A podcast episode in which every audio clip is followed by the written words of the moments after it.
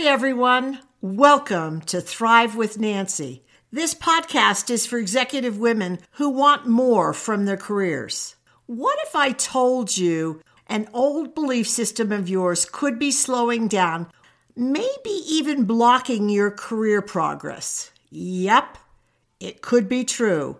But wait, in this podcast, you'll receive simple, practical tips for thriving. Are you ready to dig into the magic of the power of one connecting with many?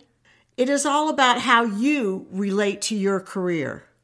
First of all, you may think of business as simply transactional in nature. You know, you offer something, do a good job, and produce a win, so you believe that you're golden as long as you excel in this arena. But that is a bit naive.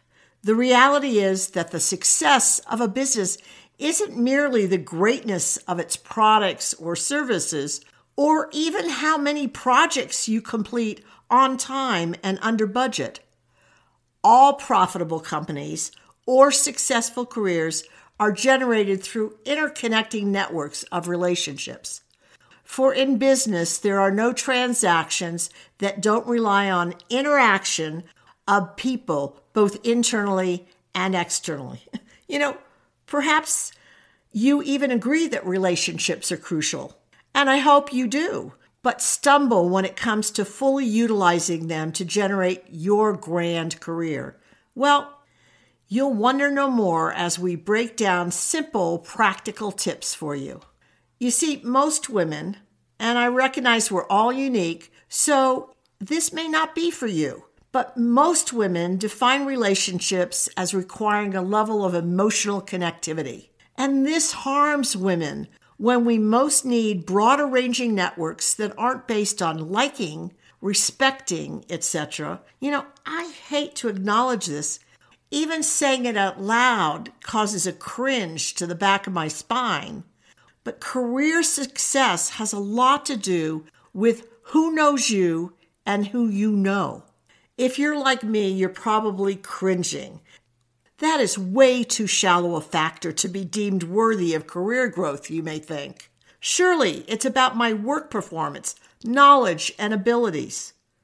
No, it's not. Think about it. Isn't it hard to imagine someone rising through the ranks without powerful relationships as part of their leadership arsenal?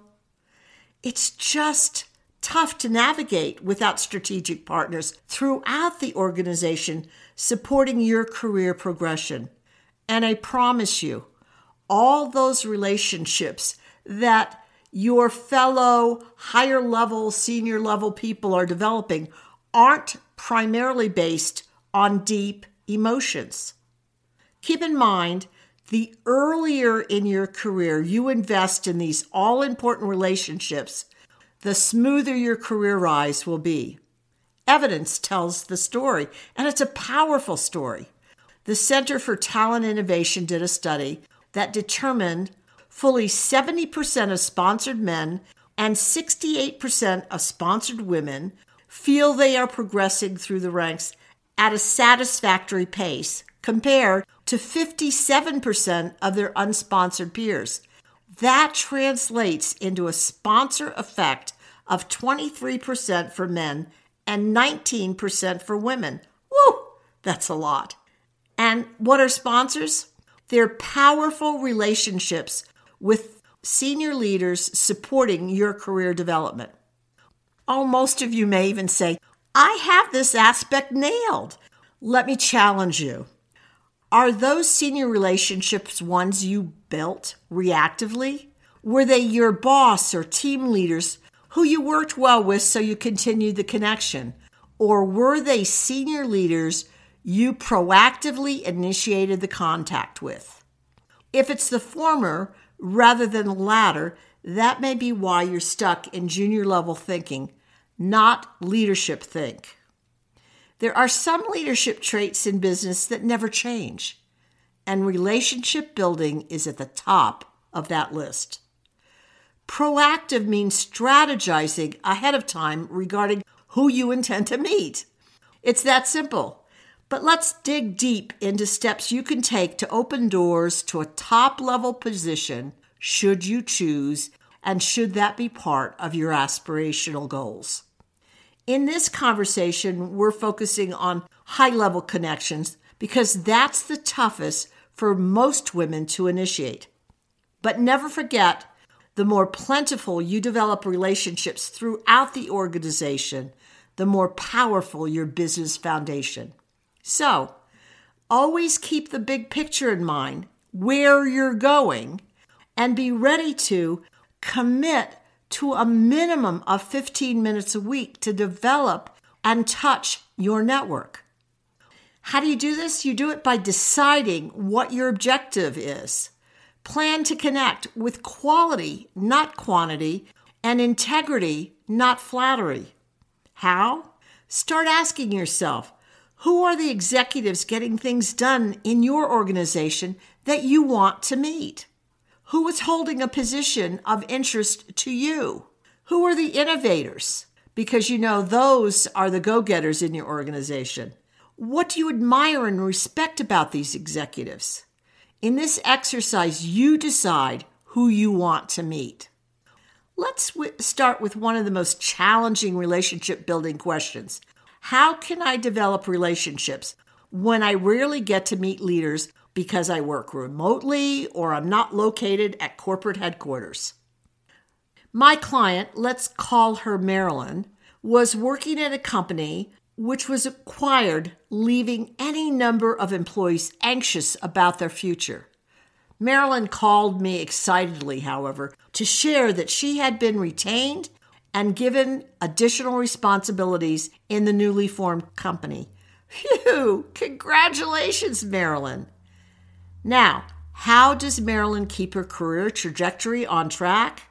You see, before the merger, she was housed at the headquarters office where she intentionally bumped into and struck up conversations with leaders in the cafeteria, the elevator, and the hallways, which is something I hope you're doing right now for yourself.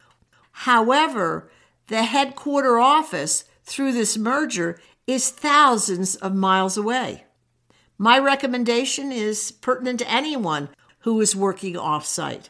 I advise Marilyn that she has to visit the headquarter office as soon as strategically possible and then make business trips to that location as often as possible. Every time she is at a corporate event, sees an email about someone's promotion, or reads something regarding a key executive at her company, Marilyn has to and should proactively reach out to that person by making a call or sending a note. And yes, I say note because notes are so much more well received and remembered than an email. Next, enter that executive's name on her calendar to follow up in three months, where once again she connects to this executive with an email or places a telephone call or sends a personal note or shares something pertinent that has you popping up on their radar. Then, ahead of visiting the headquarter office or corporate site, I recommended that Marilyn carry two things in her mental hip pocket. First, it would be her elevator speech. You know, that pithy branding sentence that distinguishes her from the herd. Second, Marilyn must make sure that she researches executives at the site so that she knows bit about them. I even suggested she print out the picture of any executives she's interested in targeting. This proactive action would enable her to recognize the executive. Suppose Marilyn runs into one of these targeted executives walking down the hallway or in the elevator or at the company's cafeteria. She can initiate a conversation with that executive by name while introducing herself. How impressed do you believe that executive would be? Do you think perhaps they're going to remember Marilyn or you if you did the same? Then I suggested she always relate to the executive from an added value perspective Marilyn should find a way to congratulate the executive on the contribution they bring to the company or reveal her respect for this executive on their position regarding XYZ or the difference this executive has made in the field. Perhaps she discovers an interest they have in common to jumpstart the conversation. Whatever you do, find a way to relate in some small or large way with this executive at the highest level. And believe me, leaders are honored when someone thanks them for a speech they made, an impressive win for the company, or anything you may garner.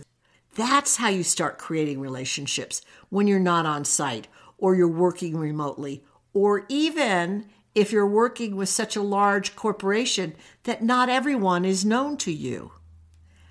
I know that's a lot of proactive. I get it. And yet, that is what is required to establish powerful relationships if you choose. And I really hope you do choose. Do you see where Marilyn's coaching can be translated into your world? It is you being prepared to be known by these executives. You are doing the homework so that you're ready for the possibilities that come your way. Cultivating relationships is a skill you have to develop and own from the mid management point and upward in your career. From then on, honestly, it becomes proportionately more vital. And the earlier in your career, as I said before, you invest in these all important relationship building skills, the sooner you will begin accruing dividends to move your career in the direction you choose speedily. Make your ride to the top full of connections, effortless and satisfying. Let's lock this baby up with some juicy statistics that will cement your decision to be a relationship builder. As it turns out, universally, those in organizations who are seen as quote unquote high potential or as the bosses can't do without right hand employ have more diversified professional and personal networks than those who are average or low performers. Yes, relationships are a vital commodity. As Jessica Stillman wrote in her article, this is the biggest career predictor of career success being in an open network instead of a closed one. And closed networks are ones made up of people who already know each other. So the more open network you create, the higher potential you have. The question is are you taking courageous action in building relationships within the highest ranks of your company? Are you ready to experience an expanded career journey with more joy, fulfillment, and purpose because you're willing to stretch outside of your comfort zone? If you are, the power of one connecting with many is an all important tool to acquire. Please pass along this podcast to your friends and peers so they can benefit as you have. Thanks so much. And if you choose and you're looking for more help, I'd love for you to check out the Your Strategic Edge program. You can partner with me, an executive coach who has aided thousands of men and women in unlocking secrets for expanding their careers. I can do this for you too. Together, we explore diverse ways to bring possibility into being for you to realize your professional aspirations. No kidding. Check out www.thrivewithnancy.com forward slash executive forward slash. I'd be delighted to support you in any way I can. Remember, no one ever makes it to the top or even arrives at their next destination alone. I'd love to partner with you. I'm thrilled you've listened to the Thrive with Nancy podcast. My intention is to offer quick tips designed for you to apply right away, ones that will boost your career immediately. I bet you're already considering ways to implement these new ideas. Perfect! Now, if you do me a favor, pass the podcast link on to those who will benefit your friends and coworkers. Thanks so much.